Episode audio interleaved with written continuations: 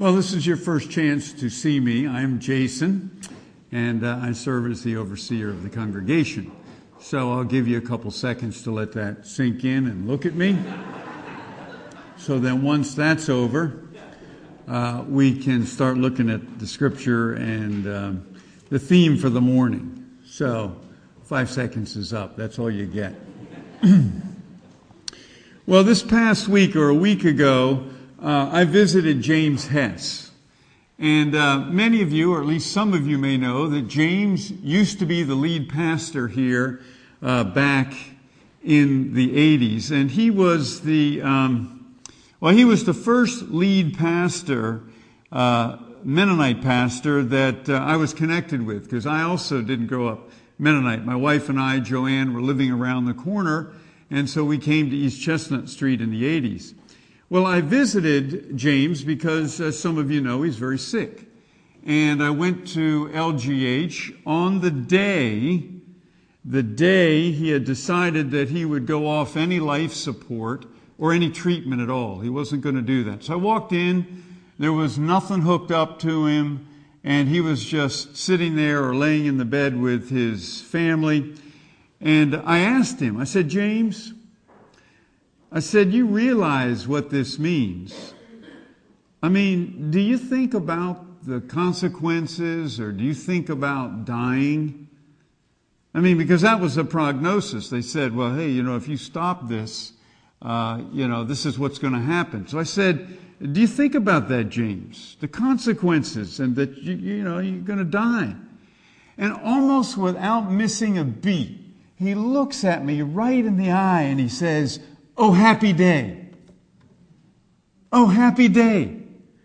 I didn't know what to say.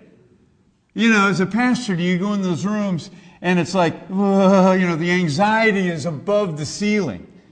You know, what do you do? Give me, give me more of that. Give me some more pills or whatever. And I look at him and he says, Oh, happy day.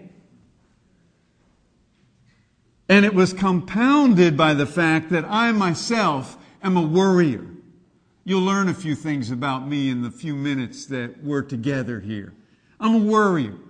I'm genetically predisposed to worry. So when he said, Oh, happy day, that shut me down. I didn't know what to say.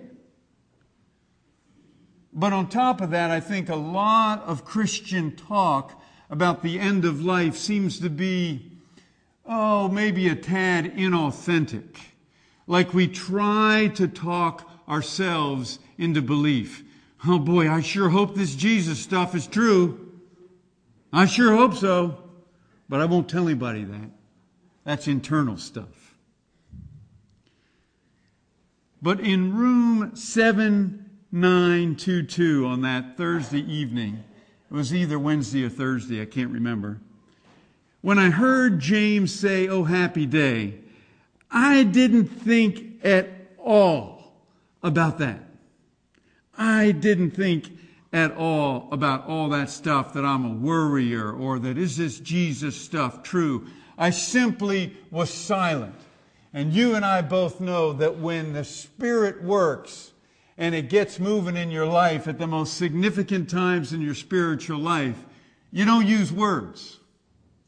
That's what happens. You know, a lot of Christianity is a lot of words and a lot of explaining. Let me explain to you the Trinity in 30 words or less. I can do it. There's so many words in Christianity, but at the significant moments, in the most life changing moments, words stop. And that's what happened in that room. I was silent. I was silent.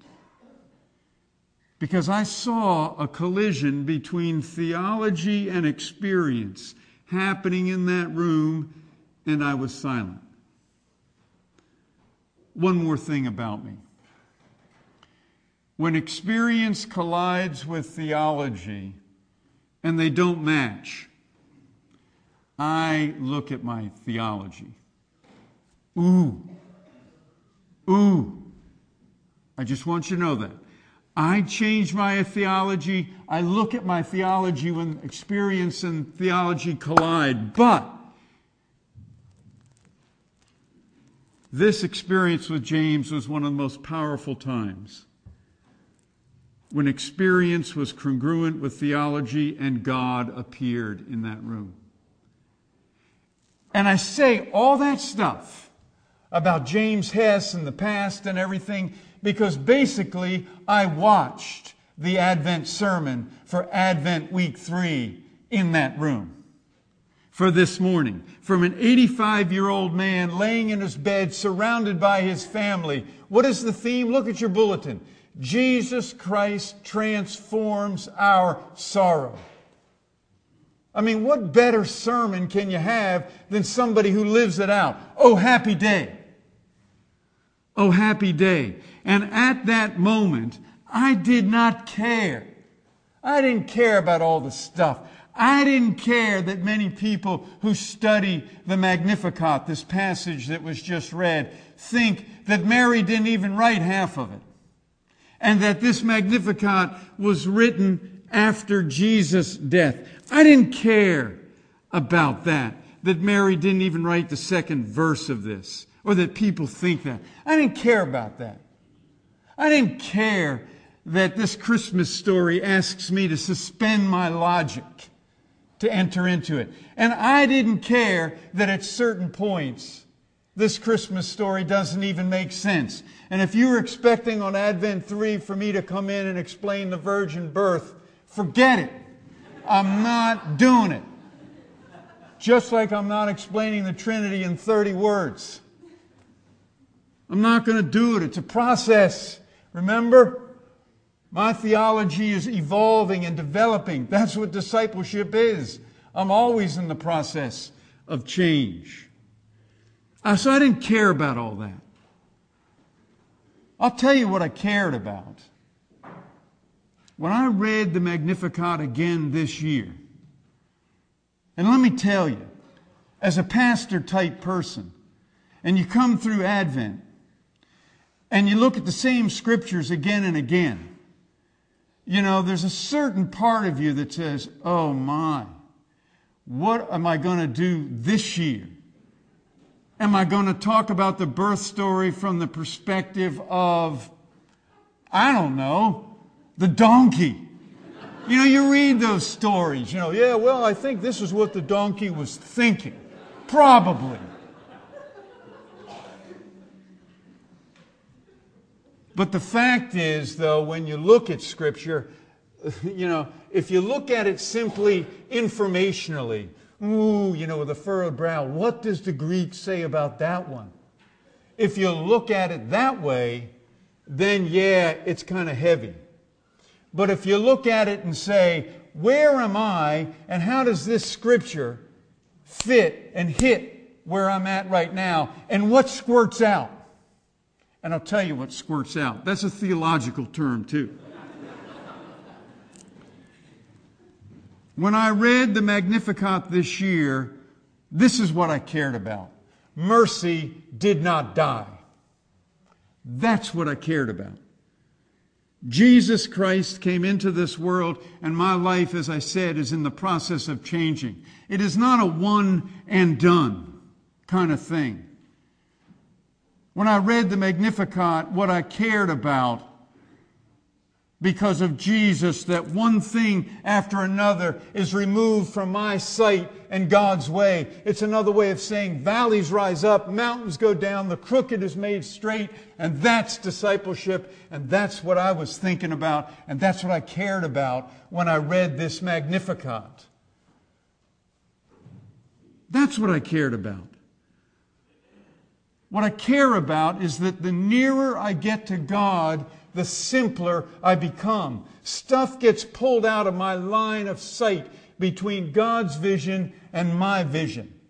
And that makes following Jesus a little more exciting than, I got it done. The ducks are in a row. Finally, and I'm only 35.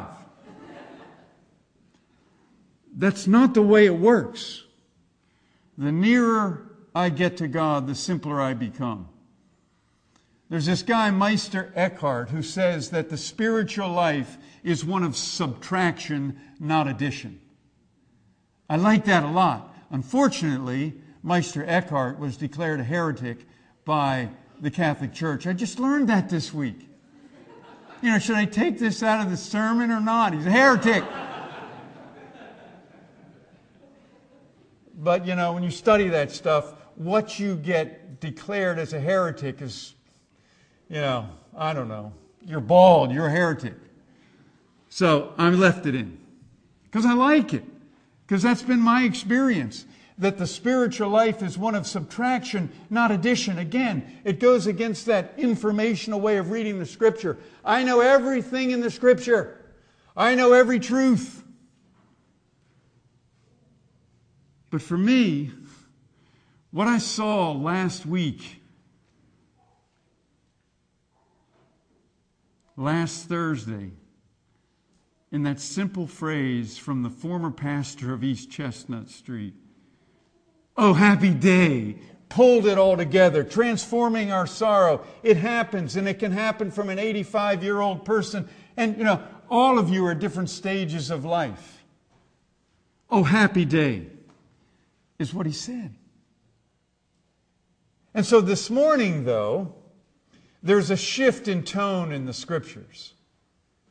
The theme of rejoicing, and let me use that theologically difficult word again, the, the theme of rejoicing squirts out, squirts out of these scriptures. For some of you, you come, you may have come on Advent 3 and thought, finally, we get to sing some of the Christmas songs. You got to wait another week, it looks like. Great songs, Barb, wonderful. But you know, I was kind of floating around with some of those, couple of them.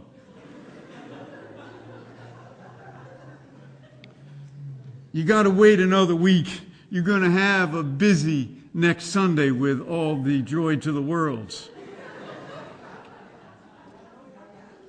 Yeah. You and I have walked through Advent the watchfulness theme of Advent 1 watch and be ready. Advent 2, you were reminded of looking inward at repentance. And now we move to rejoicing. Now, let me tell you, that sounds great. You know, that's, that's usually where you start with Christmas. You know, rejoice, yeah, happy. But this is a very delicate move for a pastor. So we're going to go through, it's like, it's like, you know, you ever been to a movie theater uh, during the day? Of course, none of you have. I understand that, but try and enter into this with me. You go to the Penn Cinema during the day, and then you're watching a movie, you know, G rated, and then you come out into the light and your pupils are doing that. That's what it's like when you move too quickly, too quickly from watchfulness, repentance, rejoice. So you've got to do it balanced. So, how do you do that balance? Transforming our sorrow because Christ is in the world.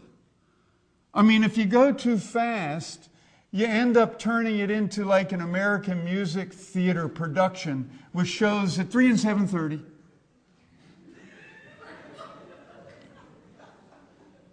Or, or, you can recite a litany of ills that God still needs to transform. You know, all this rejoicing is great, but did you read the paper today? yes, I read the paper today. Yes, we are going to be in the Afghan theater longer than we expected. The movie is going to go longer in Afghan, Afghanistan. So you got to find that balance between and the AMT, AMT production. But let me just say this there is a time to take a break. There is a time to acknowledge that, yes, yes, Yes, this world is groaning. And yes, violence is our God. Yes, that's all true. And yes, we are horrible stewards of the earth in the name of money. Yes, yes, and double yes. And each one of us has any number of our own pet peeves of injustice that gets to us. I got mine. I got a hot one right now. I'm not going to tell you because then you'll tune out in case it hits one of your hot buttons. You can't do that when you're preaching. You can't hit the hot buttons because people will tune out.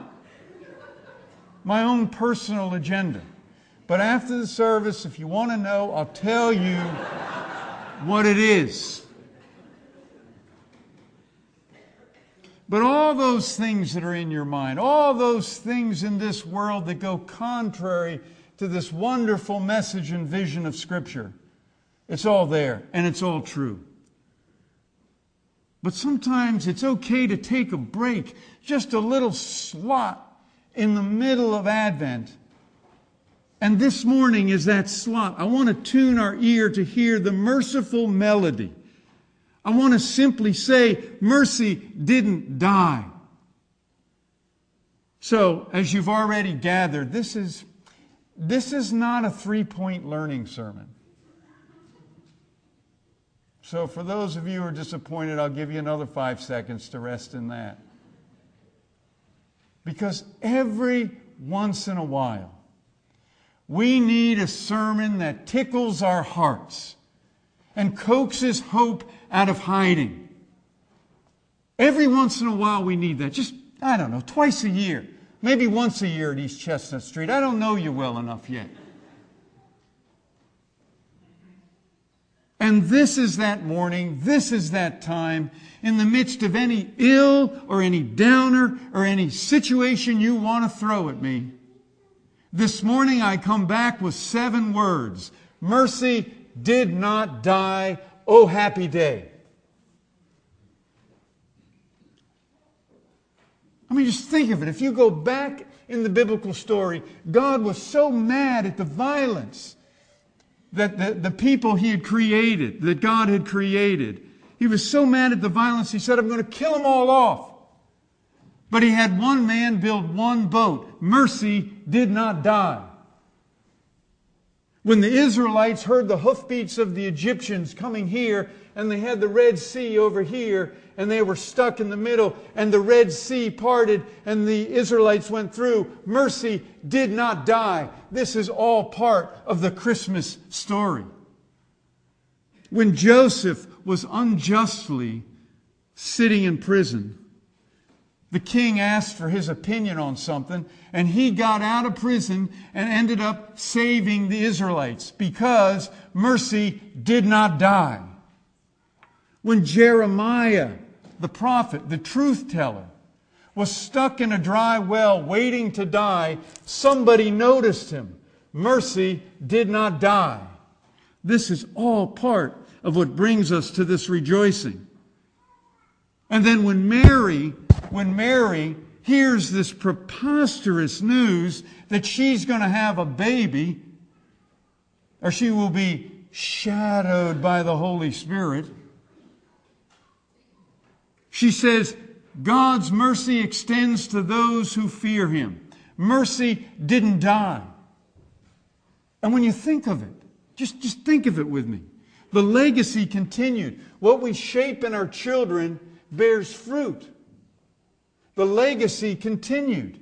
If you jump past the Christmas story, when Jesus was an adult and he began sharing his stories about what he was about, what did he talk about?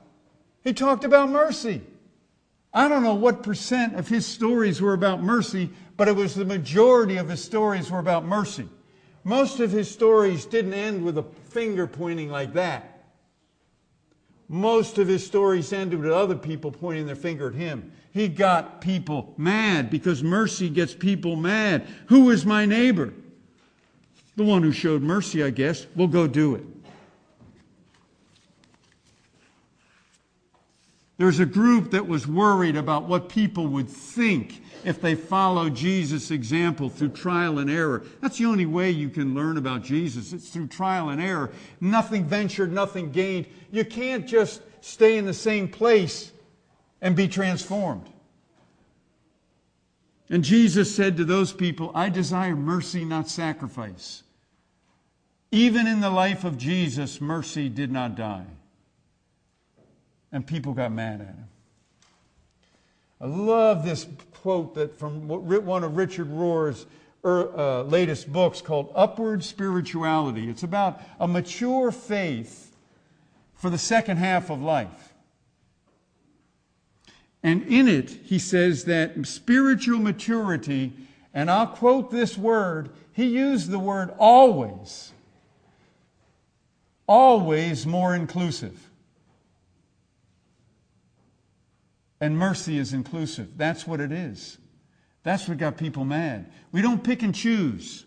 We don't pick and choose who sits next to us in God's kingdom. All who are moving to Jesus have a place. That's the message of Scripture. And when Jesus came into this world, mercy didn't die. And then in the story in Scripture that says Herod went out trying to kill Jesus before he could walk, his family listened and trusted their intuition and relocated. Mercy did not die. So, nestled in the Magnificat is this message that many of us here that has drawn us into this building are building our lives on, shapes our daily choices. That Jesus came into the world and mercy didn't die.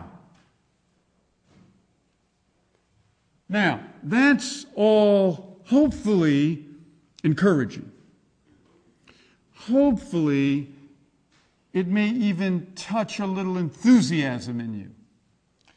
That this Jesus message is important to me and I continue to follow it. But just in case you're getting too excited, I want to bring it back down into the Anabaptist fold. I want to temper it a little bit. Yeah, but, uh, you know, that emotion's a little bit out of the scale there, bud. Just in case that's happening, I will share a caveat and a caution to temper any of this undue, over the top enthusiasm that might, that might be bubbling out of you. Here's the caveat. It is important not to mistake mercy for a charmed life and that God owes us pie in the sky. That's, a, that's important. And the other lectionary scripture that we didn't have time to read is from Psalm 126. And there's this curious phrase in Psalm 126 that says, Those who go out weeping, carrying the seed to sow, will return with songs of joy carrying sheaves with them. My only association with that verse up until this week was with Western movies. It is the only song in my generation that was ever sung in church in a Western movie. Bringing in the sheaves. And it was sung so boringly and dead. Like, who would ever want to be in that place?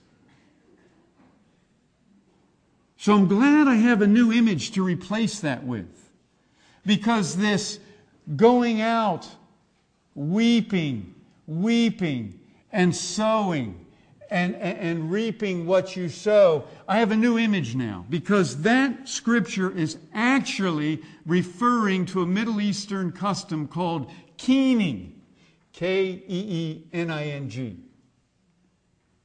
And it's the belief that if you actually shed tears and cried while you were planting the seed, you'd have a more productive yield.